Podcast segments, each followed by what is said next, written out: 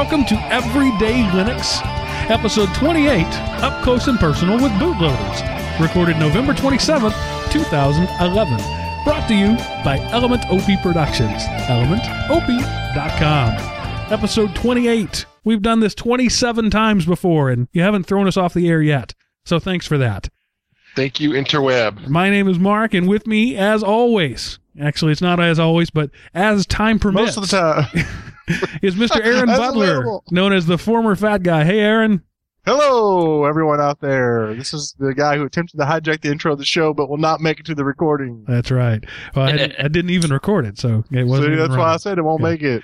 and Mr. Seth Anderson, the gooey kid. Hello, Seth. Hello, everyone, and holiday greetings from the Gooey Kid. Who can now be found at www.thegooeykid.com, right? Awesome. Correct. There's not much there yet, but I'm going to use it as kind of like a projects and teach myself stuff page. I think you should do tips on how to get the best Skype throughput because you always sound so awesome on the show. dripping with sarcasm. And that voice is the voice of Mr. Chris Neves, our command line godfather. Hey, Chris, how's it going? oh, it's going great, guys. I hope everyone ate themselves into food comas. Uh, pretty darn close, let me tell you. There's that turkey sound again. so let's talk about that. How was your Thanksgiving weekend? We were coming to the end of it Sunday night after Thanksgiving. Uh, did anybody do anything remarkable during your time off? I had 25 people at my house for Thanksgiving dinner. Well, that's five less than you were expecting, right? Yes, one family had wasn't able to make it. One part of the family, one cousin, wife, and children were not able to make it. But being in Georgia, the weather was. Chris you probably don't want to hear this. It was 68 degrees and sunny. We actually had to move the table into the shade because we were getting hot outside. uh, Bite me. So, so we, uh, we, uh, we actually, almost everybody spent the majority of the day outside, um, except for a couple of the, the older statesmen of the family. Kids were playing in the yard, you know. We almost got the sprinkler out for them. it was almost to that point. It was great. They had a good time. We had, we had 25 people there and enough food for 75. Not Yeah. cool, Aaron. At, at our house, we had, uh, I think, nine people and enough food for 75. I mean, literally, There were a lot of It was- people and a lot of food. it was food. We, our entire dining room was a buffet. We had smoked turkey, baked turkey, ham. I mean, I, we talked about this the other day, Mark, you and I did, I think. Uh, four or five different casseroles, five or six different desserts, you know, salad, pastas, vegetable dishes. I mean, it was, it was just crazy. I gained eight pounds reading your description of it that you put Yeah. on Facebook. Well, I, I went into that day and I just said, you know what? This day does not exist. This day does not get marked down anywhere. It will not be recorded. In no any food manner. diaries on Thanksgiving. no food diary today. It's just I still managed to. I actually compared to what I used to do to myself. I used to literally on Thanksgiving Day eat until I was sick Right. because there was so much food and it was so good, and I wanted to eat everything. I would eat until I was literally like I cannot chew another bite, and I didn't do that this time. I paced myself. You know, I had two big helping platefuls and a couple desserts, and and then went back for thirds later. But you know, I didn't have actually have dinner that day. So Right. Well, Think you know, what I ate as much as I could, but I found I could not eat near as much as last year. So my uh, reduced portions have paid off. It does not take as much to make sick. just reduced bandwidth as well. I had to laugh at my little brothers this year. Again, there were th- The sugar four coma again? Us, two of us have, uh, two of them had actually passed out because of sugar overdose. Like literally unconscious. Yeah, I have pictures of them. Now, one was the first day was at my aunt, my aunt and uncle's. We were up there for dinner, and about oh 30 minutes after he ate all of his sugary pies and, and stuff like that, he was curled up on the floor with a Miami Dolphins football for a pillow, and I have pictures of it. So that's that was great. And then Did you get out your magic we're- marker and draw on his face? No, I forgot the magic marker, Oh. but I did bring the camera and have I think six pictures of it going up on Facebook, so it was great. Um, and then the next night we were over at my father's for his Thanksgiving because he wasn't in for Thanksgiving, and my other brother fell asleep during that time, so uh, got more pictures of him sleeping in a big rubber raft, which was quite con- that was quite comical. Do your brothers wear pants, Chris? Uh, yeah, this time they were wearing pants. All right. Just wanted to double check. Okay. Well, how about uh, the uh, the great post Thanksgiving, uh, what has become a ritual here in, in the U.S. of Black Friday shopping. Anybody brave the stores for the doorbuster deals? I'll tell you what I did. Not a, I live literally 300 yards from Target. So I drove by about 8:30. About 8:30, there was 10 people in line. I had my eye on a cheap TV, so I could take my main little 32 inch TV and make it into a gaming TV. Slash, if Nathaniel wants to watch a movie while the Dallas Cowboys are playing, I don't have to separate my wife and son.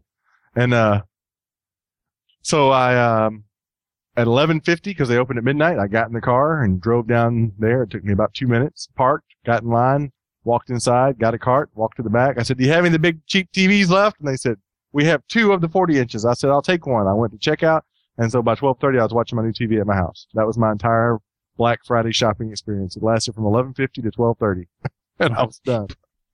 Not bad. Not bad. No, 200. Uh, got a 40 inch uh, TV, 265 bucks plus plus five percent off because I used my Target debit card. Nice. Wow. I tried to uh, go online. Newegg had an awesome quote unquote doorbuster, Yes. but they should have called it a sight buster. Um, they had a 10 inch tablet from Toshiba for $199 and I was going to buy it even though I have zero use for it. But, um, I finally got the web page to load and it showed there was one there. And when I clicked add to cart, it was gone. So, and this was like two minutes after midnight. Yeah, I I was watching a, a television ad for some uh, car dealership. I, I don't remember if it was new or used, but they had you know the their doorbuster deal was you know five dollars for this 20, 2011 Lexus or whatever, and um, down in the fine print on the screen it said four available at this price. Yeah. That still doesn't beat the Zales ad, Mark. I think I told you about before, where it's like, you know, a thousand dollar bracelet, fifty percent off original price. Asterisk, bottom right hand corner, very small. Original price may not have resulted in actual sales. That's right. We marked them down as soon as they came out of the factory, but that was their original price. all right, all right, everybody, put them out there, and we're gonna change the price now. All right. yeah, no kidding. So how about Cyber Monday? You guys planning on on cleaning up online this week? I, I saw that Walmart is calling it uh, Black Week or something. They're doing Black Black Friday all week this week online. Yeah, Yeah. a lot of the sites are doing that. Um, I usually look, but nine times out of ten, I don't buy on Cyber Monday just for the simple fact that it's too early to buy most of that stuff. Yeah. Although, if you're looking to buy an Xbox 360, Amazon seems to be the best deal. Yeah, you mean $200 elementop.com slash Amazon?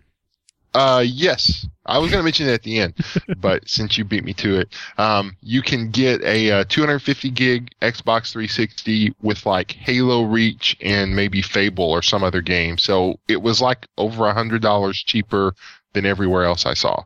And you can link to that straight off of our website, elementop.com slash Amazon. That's right. And hey, if anybody um, can tell me the difference, I'd like to know what the difference is between the new Xbox 360 Elite and the Xbox 360 I have, other than the fact that it's black. Anyone? No. I don't have an Xbox. I couldn't Yeah. tell you. Yeah, my Xbox 360 is a few years old and it's white, and the new one is black. The new one costs more. comes. It doesn't have the feature of the red ring of death. I think that's what it is. That's right. Yeah. Does yours have a hard drive? Yes. Yes. Okay. Well, the Maybe the size of the hard drive? Could be. No, I don't think it is actually. I think the uh, deal is that the the um, Elite has some kind of media connection thing built in, like where it can stream video or something. Um, you know what I'm trying to say? No, I don't know what I'm trying to say, but uh, I think I'll tell they you. in a all have that feature. Though. no, I that's not what I'm talking about. I'm the- I'm double talking.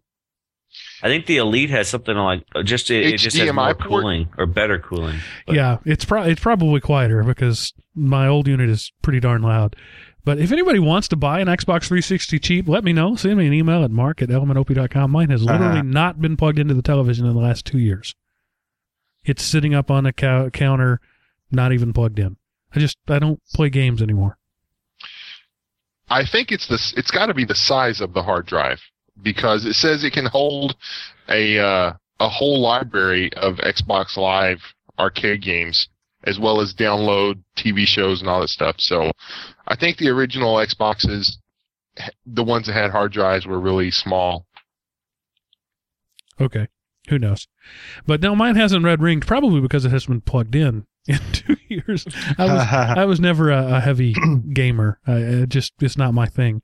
So uh, I never played my, with mine enough to get the Red Ring of Death. I actually had mine, but it was under their extended warranty, and so uh, I uh, sent it in and got it fixed. You know, so I uh, apparently the Elite comes in black instead of white, and it comes with an HDMI cable, Okay, there we go. Ooh. and it has a 120 gig hard drive like Seth is saying instead of the 60 or the 40. Yeah, but you can pop that open and put any standard IDE drive in it. I think, Mm, or SATA drive rather. yeah. I'm not sure. No idea. Yeah. So- wrong show. Back to uh, everyday Xbox. Uh, Um, so uh, let's see. I, I just a couple of things that, for those of you guys who are uh, family men out there. Saw a couple of good family movies this weekend. Uh, my family almost never goes to the movies, and and uh, uh, this this week we had the whole week off um, from from work, which is unusual. Uh, but I work for school, and th- this year we got a whole week off because we put some extra time in in the summer. And uh, so naturally, we did nothing until yesterday, uh, since we had the whole week off. but but we went to a movie yesterday and today. We saw the Muppet movie. Awesome. If you were ever a fan at all of the Muppets, uh, the new movie is great. It it really is. It's not like the old Muppet movies where they just sort of um, uh, put them in some freaky situation, see what happens. This is the variety show Muppets of old. Um, living in a, Awesome. their the same fantasy world where people will be talking one minute and singing the next, and nobody seems to notice the difference. Um, and Amy Adams, I think, is my new Mar- uh, Marisa Tomei. She's she's uh, my latest um, on-screen infatuation. So she was great in it. yeah, she's my number one person I would leave everything for is Amy Adams. And then um, the second one I saw today, I hadn't heard anything about it. I just knew that it was animated and my kids might like it. We went to see Arthur Christmas. Arthur Christmas was awesome. I think it's going to become a Christmas classic. It'll be one of those Really? DVDs that I buy and we'll watch every year. Actually, made me tear up a little at the end. I don't even know what it's about. I have no idea. It's about Arthur, who's Santa's son, and Oh yeah, yeah, yeah. I remember now. kind of doesn't do anything right. But uh, Right. it was really, I think it was the best treatment of the whole Santa myth in any movie or anything that I've ever seen. Uh, Huh. It was uh, they didn't. He wasn't some magical hundred, you know, thousand year old elf or whatever. It was they were the way to treat it. It was as a family of Santas, and being Santa was passed down from generation to generation. As it was- opposed to falling off the roof and picking up the suit. Right, right. You didn't Oh, just pick up the suit. Um, So you've obviously never seen the Hebrew Hammer. Uh, I'm gonna be ha- glad that I haven't. I think, uh, but no. It was it was super funny. If if you liked Undercover Brother, it does for uh, Hebrew stuff what Undercover Brother does for black people. Uh, it's the only. I mean, it's the same kind of humor. Uh, so- oh, I'm not even sure how to process that, Seth. So, Yeah, I don't know if I want to even think that way. lordy, lordy, Seth turning forty. so let's move on to um, uh, Dan Dierdorf. Uh, what what's that about, Seth? Is Dan Dierdorf the best NFL announcer? Well, I used to think that Dan Dierdorf was quite possibly the worst NFL announcer in the history of NFL broadcasting till I heard Greg Gumbel today with him. I mean, I, I had to turn off the Patriots Eagles because it wasn't that exciting to begin with, but to uh, hear Greg Gumbel talk about it, you know, I, I thought I was at like a paper folding convention because it was just. And uh, that's the only way I can describe it is if you want to think Dan Dierdorf is the best announcer ever, listen to him opposite Greg Gumbel. I always liked Dan. Frankly, he uh, um, he was goofy and and funny, but not intentionally. You know. Um, I always thought it would be great, and, and they never did it because worlds would have collided. But I always thought it would have been great to have um, John Madden and Dan Dierdorf in the same booth and just have random stories constantly and have nothing to do with the game. Um, and you know, and that would be that would be awesome because I don't need somebody to tell me that it was a pass to the right for nine yards. I can see that it was a pass to the right for nine yards. I always liked it when Madden would just go off about how back in the 18th century when they played football, they they put their hat on backwards, and you know, I, I love those kind of stories. right. That's Yeah, I- nonsense. I just really hate Greg Gumbel announcing television for the NFL. So that was the point I was trying to make. Yeah. Okay. So, Um, I didn't I didn't watch any football this weekend because my my two favorite teams, the Cowboys and the and the uh, Packers, both played on Thursday, so got that out of my system.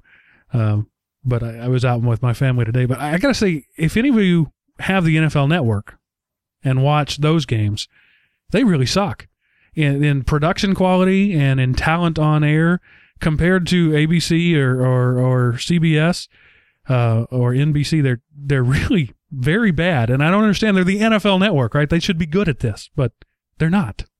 Yeah. And if you've ever watched their rebroadcast of games, they'll say stuff like after, you know, they'll pick up action. It will say after a 56 yard punt return. I'm like thinking, I would have rather seen Right. the 56 yard punt return than the incomplete pass you just showed. Yeah. If you're going to cut stuff, cut the boring stuff. but yeah, totally agree with you, Mark. Yeah. Um, I- I just had one comment I wanted to make about spam. Um, my spam has been proliferating lately. I don't know if everybody sees this, or uh, but it, for me, across all platforms, email, um, and Twitter, and and comment spams on the Element OP forums. Uh, it there was this one particular spam run, and I you know I was able to trace it to like a dozen different I, IP addresses. So it wasn't just one bot; it was at least a distributed thing that were hammering the Element OP blog comments at a rate of about 30 emails a minute for almost four days straight. It was Wow. unreal. Not a single one of them got published. They were all caught by the spam filter and dumped. But they were just slamming me. And the, the only thing that was annoying about it is that every time a pom- comment is posted, I have it set to send me an email so that I don't miss it. And so I was getting 30 emails a minute from the system saying a new comment has been posted. Of course, because I use Google, and they were all the same email, it would just all get pushed into one little thing with the number 30 beside it. That was kind of nice. Um, but, you know, it was just crazy. And, and I did some Twitter, tweeting, twittering this weekend and, um, the spam there was just going off the hill. And I don't understand. It's, it's word salad, right? It's just this collection of words that may or may not even be in my native language. And then some of them don't even have a link or a product. I mean, what what kind of spam is it? What are they trying to accomplish? Even if I was wanting to reply to it, I couldn't because the email address that it was from was bogus and there was no link in the message. Well, I, I don't Uh, understand. I wonder if they. I wonder if they're if they're fishing for um for red receipts yeah, maybe to see if they can find a real uh, email. person. Yeah, yeah. But the Twitter thing is the same thing. Is I, I I tweeted about Arthur Christmas, and I got like several tweets back from really hot girls for some reason. Uh, Man. they're all really hot girls, and they always say things like, "You you can be your own Santa. Look for this special deal on an iPad too." And as I was saying before we go on the air, don't ever post a tweet with the word iPad in it because you'll just get slammed for that. But That's I a have great to wonder idea. what what the what the recidivism rates on these things are. What the that's not the right word. What the return rates, the rates of return are uh, on these. It's got to be one in every ten thousand. But I guess it doesn't cost them anything, so it's worth it. They're not even using their bandwidth because it's probably a. I mean, in the case of Twitter, they're using Twitter's bandwidth. In the case of email, it's a, a botnet somewhere. Right. Well, I mean, Twitter's probably a botnet too, for that matter. So, you know, who knows what the, all those botnets can do? One day Well, they'll come together and form increase as well. Skynet, I mean, I and then we'll buy a like- T-shirt Wait, wait, about wait, it. wait, I'll hold nowhere. we we have a race condition there, and I'm going to give that one to you. What what was that again? I said one day they'll all come together and become Skynet, and then we'll buy a T-shirt about it from Last Exit to Nowhere. Uh, Chris, what were you saying? Honestly, I've seen a big jump in in Twitter spam a whole lot late recently. Um, especially after my when I I twittered about my wife giving me my Christmas present early. Um, it was just an inundation of Twitter spam. Yeah. Okay. Well, let's talk about your Kindle Fire. That's Linux-ish, um, and you're the only person I know who has one. So tell us a little bit about uh, the Kindle Fire from so far. Uh, I, judging from your comments on Twitter and Facebook, you are treating it as a reader and not as a an Android tablet. Um, Right.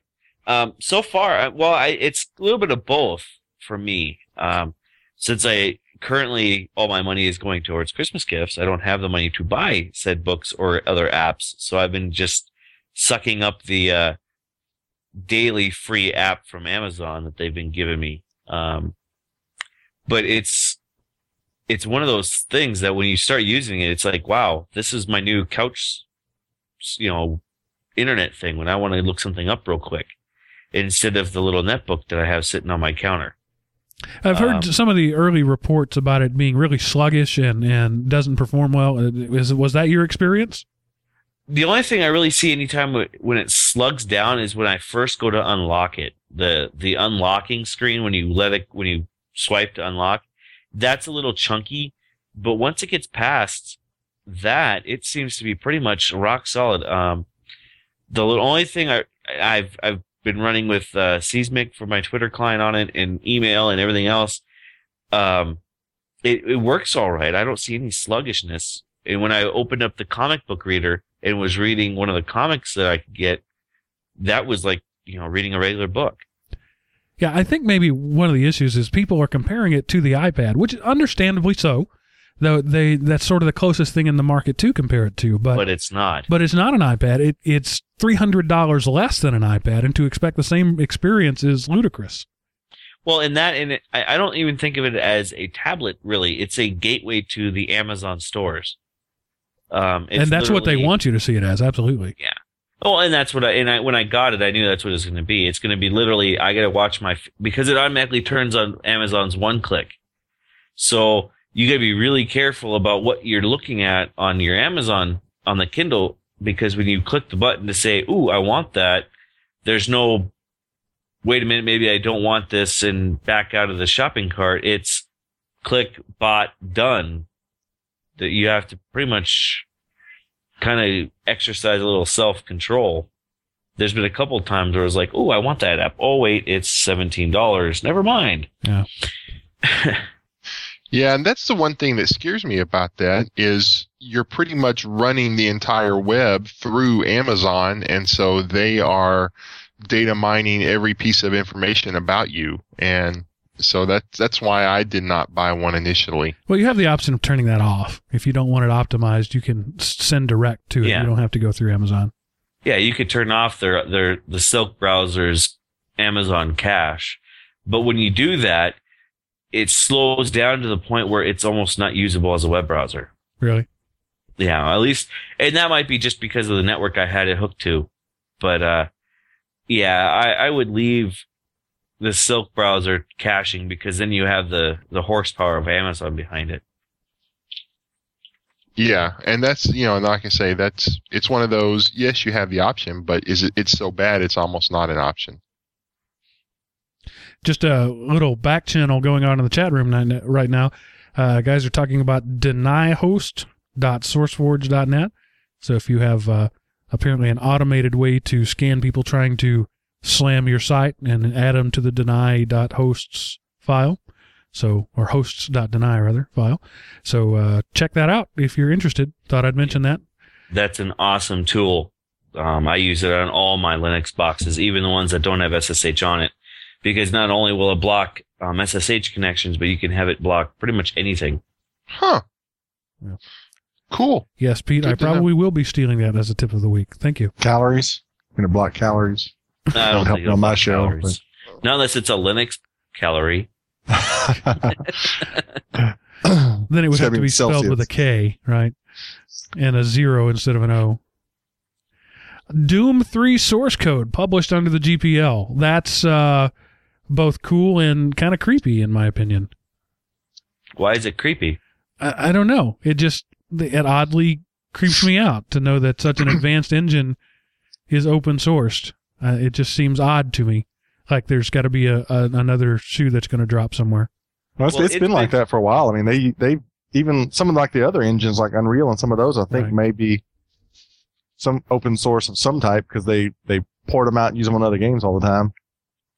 Well, I know like id Software, which is the people who do who make Doom, they release their their engines like that all the time. You can go back and get the Doom 2 source engine already, and you can do that for the original Doom. They do that after so many years. Right. Um, and that's what oh, what is it? Alien Arena? I think that's what it is. Alien Arena is done with the Doom 2 source engine. So it's it's nothing that they don't do already. It's just this is the first, you know, it's the shortest time since Doom 3's been out that they've been releasing it to open to GPL. Yeah, I didn't have any intellectual reason for it. Just emotionally, it's, it caught me as a little weird. Now, Mark, you know that's who Tommy Tenery works for now, didn't you? No, I didn't know that. Yeah, he's a Really? graphic designer for ID Software. He's actually working on Quake 4, I think. Is that the one that's coming out soon? I don't know. One, one of the Quakes. Whatever whatever numeration of Quake that is going to be coming out, or Doom. um, whatever their next game is, he's currently working on that. Uh, Wow. college Good is friend of Tommy. ours, brilliant artist. So uh, Yeah, if you go out and just Google Tom, T H O M, as in short for Thomas, Thom Tenery, T E N E R Y, and just hit images, you can see a bunch of the landscapes and stuff. He actually started as a musician, had an epiphany about architecture of how buildings were quote unquote composed, switched to an architecture major, and then from that ended up going into graphic design. And because he has a background in architecture, he does these incredible landscapes and buildings and things that are pretty incredible, as I just said previously when I used yeah, that adjective. incredible over and over again. That's the only word I can think of. humble indie bundle, or it's not the indie bundle. It's the humble. What are they calling intro bundle? I- Introverse bundle, yeah, that's the newest one of the the Humble Bundle series. Um, this one has a bunch of games that are a couple of them are older, um, but they are still some of the best games that I've actually put my fingers in, um, like Uplink, Darwinia, DEFCON, and Multiwinia. Those are all the core of this humble introversion bundle. Um, right now, as of the show recording, there's eight days and 20 hours left. Um, if you donate more than $3.75, you get Aquaria and Crayon Physics as well. The nice thing is about this thing, like before, is that they give a portion of it to charity. And either you split it accord however you want it to split, or else they automatically have a, a default split to charity and to, to, and to the developers. Um, according to their website, before this charity or this indie bundle started, they have raised 2.5 million um, for charities, which would be the um, Child's Play charity and the um, Electronic Frontier Foundation. That's cool. And uh, really all of their stuff, or at least most of it, is cross-platform. And interestingly, every time they've done one of these bundles, the Linux community has com- has contributed more than any other uh, platform user. So the people that say that Linux users won't pay for stuff, uh, they're just not right. Yeah, it's totally bunk, but it's it's worth it. I mean, even if you don't want the games, you know, come donate to these charities. They're worth it. They're probably one of the some of the better charities out there right now. Yeah. Okay, that's a, that's a good thing to know about. I personally, like I said, not really a gamer. I've never done any of the humble bundles, but uh, from what I understand, they're cool stuff. And this will be my third bundle I've bought from them. All right, guys. Anybody have anything else to say before we? Oh wait, I skipped the whole news section. The news.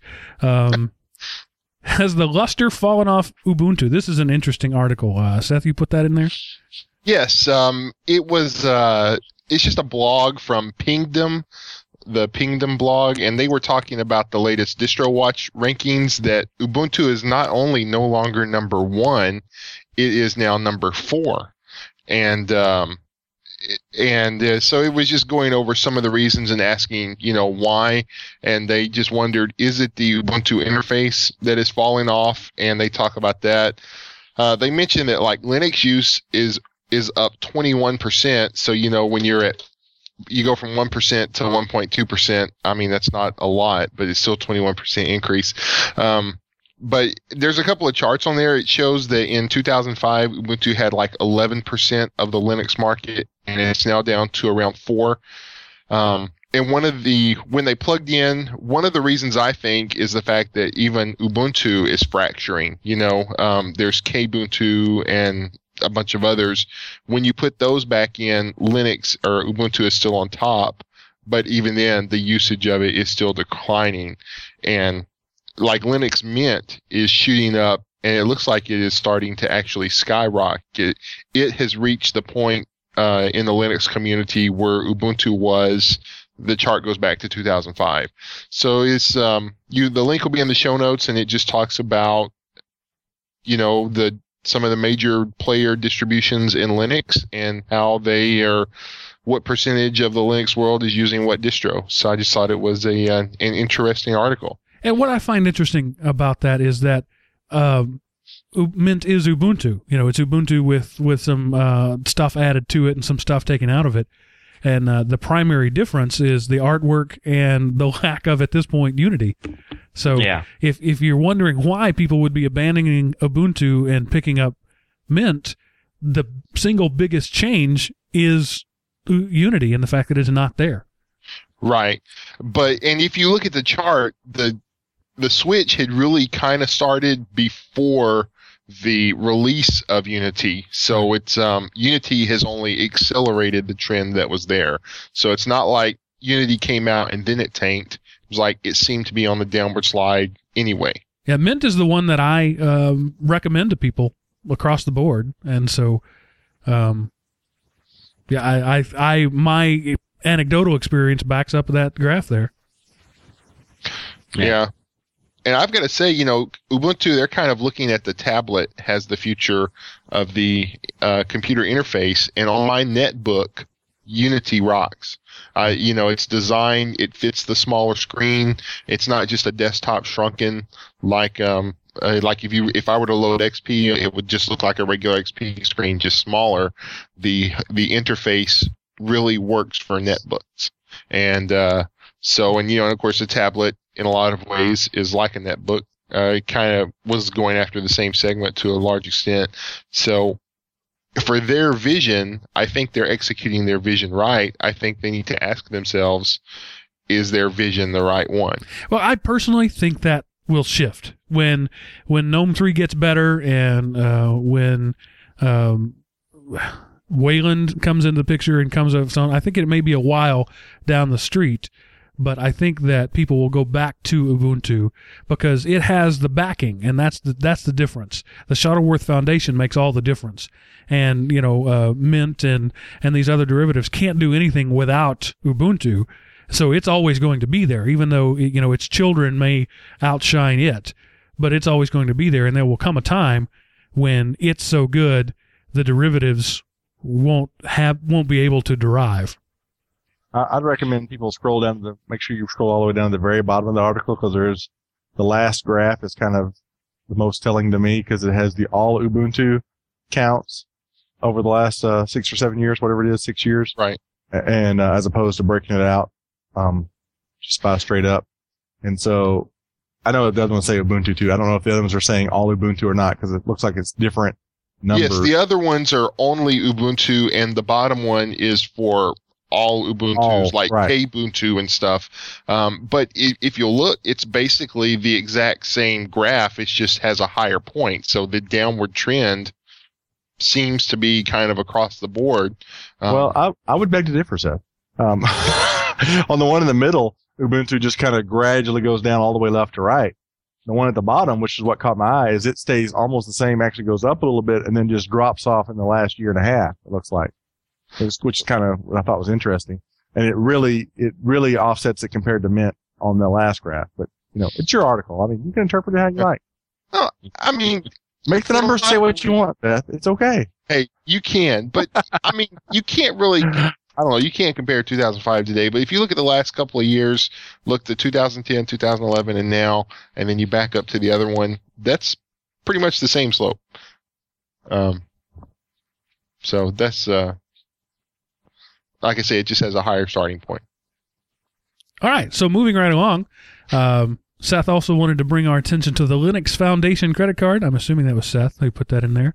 Uh, yes, yeah. I, I only found out about this today, and I'm I'm not saying I'm getting one, but you know, if you're wanting a way to support Linux, there is a credit card that if you act, activate through it, the Linux Foundation gets fifty dollars, and then it gets like a little percentage of your purchases as you use it. So, uh, basically, it's like instead of using your cashback credit card, you'll be giving um, Linux Cash credit cards. So, uh, if if you want to support Linux and you're like, I don't have a lot of extra money, but I would like to support them, it's not like you're paying 50% interest for the privilege of using the card. There's no annual fees. Um, it's just a an average credit card that a proceed a portion of the proceeds go to the Linux Foundation. So And if you use credit cards, uh, you probably have some sort of points card or whatever, but uh, that'd be a, a good way to go. I know I have uh, an alumni uh, credit card from my university that a small percentage of all my purchases go there. But I don't use credit cards, so they don't get anything out of me. But uh, The I like Element the- OP credit card. yeah, that, that, that would be good. Have an elementopie.com credit card. That would be cool. Now, for uh, honestly, uh, while we brought that up, uh, uh, we mentioned earlier the Amazon thing. That right now is the very best way to support the network. If you have any interest in doing that, instead of anytime you're going to go to Amazon, go to elementopie.com slash Amazon. Nothing changes for you. Same prices for you, same catalog, same website.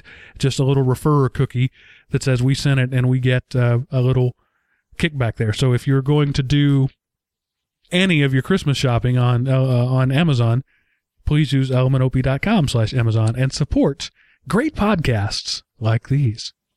Mhm. like I do. Yes. and we finally, I've had that up there for I think five or six months now. We finally hit the the hundred dollar mark, so they send me a check.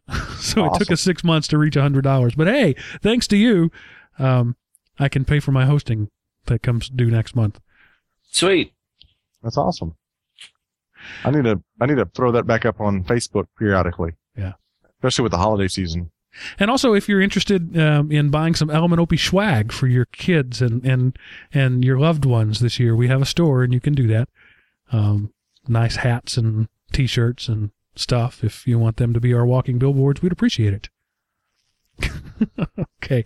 Now, having said that, let's move along to the extremely geeky topic of bootloaders. Bootloaders are one of those things that most people are completely unaware of and yet you use it every time you boot your machine. Every OS has a bootloader of some kind.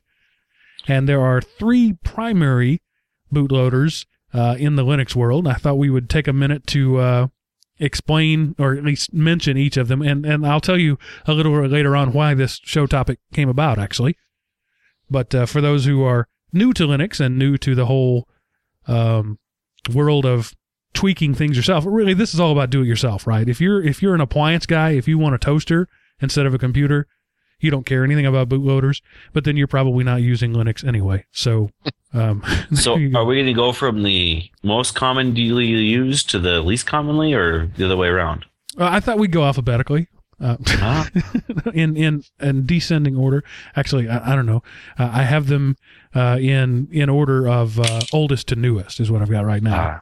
Okay. Um, so the first one that I thought I'd mention is Lilo or Lilo. I, I've never actually seen a definitive description of that, but Lilo is uh, uh, stands for Linux Loader, L I L O, and it's probably the first b- Linux bootloader. And uh, it uh, doesn't depend on any kind of specific file system. It can live pretty much uh, on anything. It can work on a floppy disk or a hard disk or um, yeah, all sorts of different things. It can pick up to uh, uh, up to 16 different OSs to load or partitions to load in any, any one port, point in time. Um, and it is configured through the lilo.conf file, which is usually in etc etc.lilo.conf. Um, and you're probably not going to see that anymore. Not many people No. use that, uh, largely because it is having a hard time keeping up with uh, ever expanding hard drives. I think there's a size limitation to Lilo too, isn't there? Um, yeah. Pete in the chat room says that Lilo plus Vi equals Edlin Love. You have to be a real geek to understand that sentence. But yeah, if you like to, uh, and that that's uh, uh, in Windows, the bootloader is called boot.ini, and actually they've hidden it in Windows 7. It's it's not there anymore, but in, in previous versions of it, uh, Mac. Anybody know what it is on the Mac OS? I don't. No, it's it's You don't need it on the Mac because those machines are indestructible and never have any errors of It's any kind. probably locked away behind some double encrypted super secret partition. Uh, so anyway, uh, I'm not going to spend a lot of time on Lilo because nobody uses it anymore. But that, that it was just sort of there for hysterical, hysterical, historical purposes. um, and the next one, the one that is probably the most commonly used right now, but that is phasing out, is Grub Yep. and grub um, i don't know that it, it, it stands for grand unified bootloader but i think that's one of those things that they came up with later they liked the name grub and then they figured they had to have something for it to stand for uh, a backronym as it is Yeah. You've you've got to stand for something, or you'll fall for anything. Thank you, Mark Twain. Um, so uh, Grub is the most common, or was the most common. It's it's it's probably still out there on most uh, uh, distributions. eh, probably three years old or older. Yeah, I would Yeah. say it's probably in the older versions of any any Linux distribution. Most of them, you know, I think as of this year, I think most of them are all now Grub two. Right. Um, puppy war uh, wary puppy, the one for older hardware. I know it still uses just Grub. Right.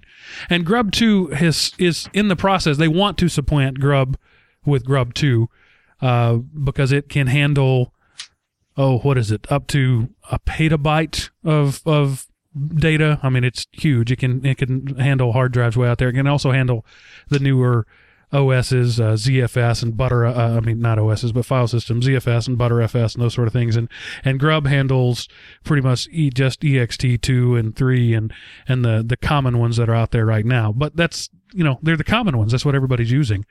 And and when you might see a bootloader, really kind of the only reason you would would see a bootloader is if you have um, more than one OS on your machine. If you're a dual booter, um, like uh, most of us here are, if you've got a Windows machine that you put Linux on, um, you had to to do something. You you get a screen that pops up and lets you choose when you first come on, and it's got the default um, uh, choice that it goes to after I think 30 seconds is, is the default, but I always crank that down to like two seconds because I don't want to wait 30 seconds. Um, I think most people do. Right.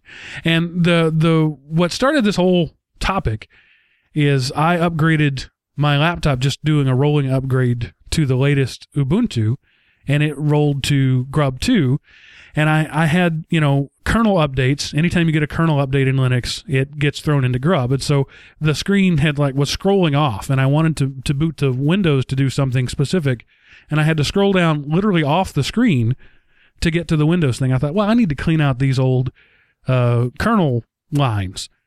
And with Grub, you would just open up etc.grub slash uh, slash grub or whatever. Wait, where is it? Help me. I'm just blanking. Where does it usually live? Uh, boot slash grub dot menu. Yeah. That's it. Slash boot slash grub dot m m n u, and you go in there and you just delete the ones you don't want. And Grub two, on the other hand, doesn't work that way. You have to use a tool to rebuild the the loader. There's not a, as far as I can tell, there's not a clear text way to get to it.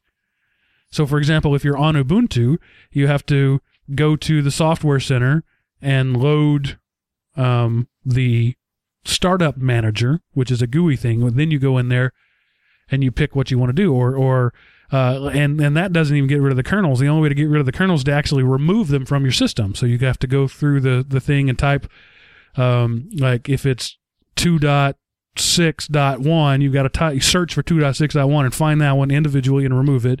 And so you, it's really a pain. It used to be a lot easier back in the days when you could just open it with a text editor. And so that's what started they, this whole thing. Yeah, I wonder if they did that though, is to help alleviate the need to use a men, uh, the whole text menus. Because I know a lot of times, if you don't know what you're doing, you could really hose your system by editing a, a menu like that. Well, that's true. I mean, what what things in Linux can't you hose your system by editing? I mean, you know, pick something. Yeah, true. Good point. so it, it definitely is a use at your own risk sort of thing. And by moving to the GUI, you know, it's the Macification of things. It's it's making things quote unquote easier by making them obscure. Um, and so that's that's what it does. It, it's not easier if you want to go in there and uh, remove uh, kernels. Now it's a whole lot harder. It's a multi-step process, but because it's a GUI process, for some reason that's supposed to be easier. Yeah, and certain times you need to like if you want to install the if you want to install some versions of Puppy to the hard drive instead of run off of a live CD or USB, the only way to do that is to manually edit the um the um the bootloader. So you know you've got to go into Grub there and do it manually. And coming from the GUI kid, not fun. So uh, yeah. Uh, my wife's laptop was down for an extended period of time, so I let her use mine, which was a dual boot Linux Windows, and I wanted to change the default from Linux to Windows so that it was an environment she was more comfortable with. And what in using Lilo or Grub 2 would have been a, I don't know, five second process, took, took me 15 minutes. Of course, 10 of that was figuring out how to do it now because it's not Yeah. documented anywhere. Um, and then the, you know, then I actually had to go and do it. And so all I wanted to do was go in there and just change the the default OS and the default time and and it was it was really hard to do that. Now and I understand that that's a fringe sort of thing to do. The dual booting is still pretty unusual and and the Linux guys out there are really shooting for grandma. They're trying to get to the the appliance mentality or the tablet mentality as we've talked about before. But I think, you know, they're they're really alienating their base every time they do this sort of stuff. Don't you think? Oh yeah, but Well- on the same note, they're trying to get more desktop uh, people. So the only way they can do that is by breaking into that market and, and by making things more of an appliance. And so uh Oh, go, go ahead. Go Seth. ahead, no. Go ahead, Seth. Oh, I was gonna say, well, you know, and unfortunately, the only way to get more of a desktop, you know, if only mechanics could work on cars, or, you know, if everybody can work on cars, nobody's gonna own them. But now, because mechanics do everything, everybody has a car because they're easier to drive, but they're harder to work. Okay, I'm not really sure I'm following that analogy, but I'll go with it. um, Chris, uh, do you have to massage your boot loader often? Wow, that sounded so dirty. How often do you massage your boot loader, Chris? There's your, there's our show title right there. when he doesn't have pants on. There you Massage go. Uh, no, the only time I've ever had to actually go in and change anything on my, on my bootloader is when I loaded a bad kernel and had to back up to a different kernel. one. Bad kernel. yeah, and and that's a good thing that the uh, kernel updates always by default will leave the old kernels on there, so you can always just roll back to them, which is handy. But that creates the problem that I had, where you can have 32 kernels on there because you've been rolling updates for a long time, and you don't, as Chris says, nuke and pave often enough. Well, another good reason to nuke and pave every nine months.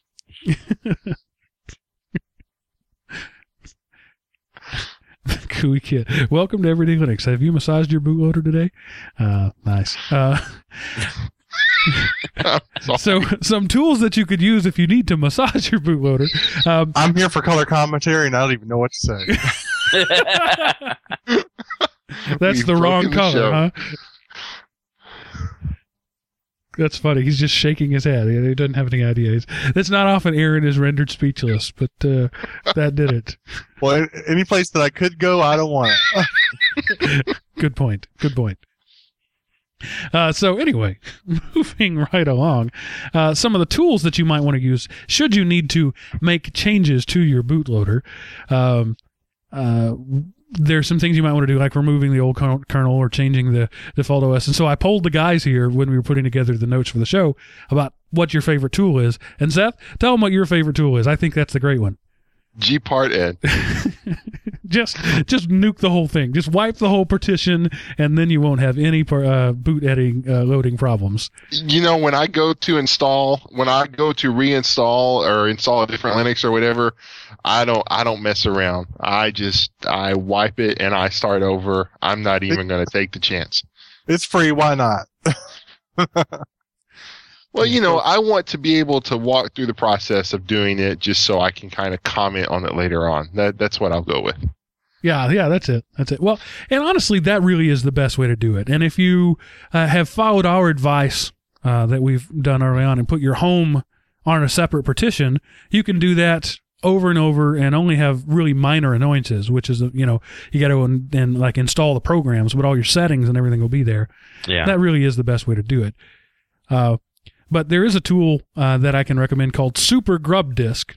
I've uh, only used it once, but uh, Super Grub Disk um, will boot into pretty much any system, and it will let you fix or rebuild uh, boot system. So it's a bootable um, disk that you you know um, floppy or or USB or CD or whatever. Uh, you you set up a bootable disk, you run this thing, and, and it has utilities on it to fix your uh, grub disk uh, or to fix um, your uh, uh, kernels or, or to even it says it'll even blank out a Windows password. Hey, while you're there, if you just want to wipe out security, we can go ahead and do that too. Uh, but uh, that's a, a, a cool tool. Have you ever used that one, Chris? The Super Grub Disk, yeah, I use Yeah. it all the time. Yeah. And so, what sort of things do you do with it? Uh, well, when I was playing with While you're between massaging Grub and Grub bootloader. Two, uh, yeah. Besides massaging the bootloader, um, when I was playing with trying to get used to Grub Two, I had it on hand in case I hosed my bootloader, and it was nice to be able to know that I could recover myself that way. Um, because going from Grub One to Grub Two took a lot of getting used to. Okay. Um, I, yeah, and and I think that's one of those things they don't want you to get used to. I think that that's the the Linux community is saying, all right, enough with messing with your bootloaders. Just don't. Just trust us on this thing. We'll handle it. You handle the the GUI from then on. Mm-hmm. And you know that's actually a good thing to go. I mean, honestly, unless you're, and even when you're dual boot, it actually uh, in the beginning it asks you how to set things up. You really shouldn't have to monkey with a bootloader. Yeah. Let's say you don't have a drag and drop GUI front end for your registry in Windows. You oh, know, Oh God, that would be horrible. that would be a great thing to design. yeah. I am being so good. Y'all don't even understand. and you know, and and unless you know what you're doing and to using the registry, unless you absolutely know what you're doing, you shouldn't be. And so I guess that's the same is true for bootloaders. It's not a place for amateurs. Yeah. All right, well, that's really all I had to say. It was more of a, a gripe session and an introduction to. Um, you can't really change your bootloader. I mean, it, we- whatever Linux you pick is going to have a bootloader, and that's kind of it. I mean, you can change it, but it's really, it's that's even more Why? dangerous. That's nuclear at that point. So, um, uh, it's it's one of those things that you you're not really if you're if you're using something that has grub uh, or grub 2 you can't really do anything about it. I just thought i want, wanted to introduce our listeners. You know we we often say the show is uh, aimed at the novice listeners who may not even know that there is such a thing as a bootloader. You know they, they they see it every day or every time they reboot but don't really know about it. So i thought i'd mention it and a, and a couple of ways to go about it. Um, i'll put some links in the show notes when we publish this uh, with descriptions of each of the major bootloaders and some of the uh, fundamentals of of how to do things if you want to. Uh, but Super Grub Disk is a great tool. Um, if you ever need to mess with something, that's probably going to be uh, my go-to recommendation. Yeah, that'd be the first tool I'd hand anybody that has a busted bootloader. Yeah. Or um, GParted, that's a great tool too. Just wipe the whole thing all together. Christopher, do we have a command line tip of the week? I was going to do a command line tip for this week, but instead, I, I figured I'd point everyone to a site for learning more about how to me- monkey with your Grub 2 bootloading session. Um, the link is sitting here in the show notes, and I'm not going to read it out because it's too long. But it gives you a lot of different ways to use your Grub 2 and how to how to manipulate it without the GUI front end. So it, it's it is geeky and it's not for the faint of heart. So if you're not a GUI, if you're a GUI guy, you probably won't need to learn any of this. But it's a nice site. It actually tells you how to do if you want to um, change the way your system's set up to boot. If you have a multiple hard drive system, multiple partitions, it, it's just a nice thing that it, he walks you through a nice, good, you know, this is how we're going to monkey with your your Grub two. This is how we're going to add something new, and this is how we're going to take something away. So there's a lot of command line tips, and you can do it all without a GUI in it at all. So take a look. Um, links are in the show notes, and try not to kill your system. So if you need to get your grub on, ooh, bad pun. Ooh. Um, there's the tool Ouch. for it. Get your So- grub on and not get gooey. yeah. Oh, ow. oh, I'm sorry. I'm- Man. I had to. Oh, I, that, I tried to stop myself and I was unable to do so. that was not only a pun, it was punishing. I had a, I had a simultaneously inward and outward cringe. So, Seth, what is our end user tip of the week? Well, first I wanted to follow up with last week when I told everyone about Juice. I went to install it on my Windows 7 machine because I was looking for one that I could be familiar with the same interface across multiple platforms, and it only works on 2000 and XP. They don't have a Vista or 7 client, so I ditched it and I went with Chris's option of Miro, and I will let people know how that goes. Um, uh, from um, as I use it more in the future, but I wanted to throw two uh, end user tips out there. If you want to keep up with the command line Godfather, I have a Linux Unix command reference PDF that you can view online. It's at makeuseof.com and it just has a bunch of different commands and like a one little uh, phrase blur about what they do. Um, whether you want file commands, compression commands, installation, SSH, shortcut searching, tons of stuff in there, lots of different command lines. And if you work with Android apps and you want to um, you want to tinker around with your photos, you know um, how you can do through Facebook or with an iPhone or whatever. I found an article that reviews several photo tools for Android that are all free, and those links will be in our show notes as well, and you can take a look at those.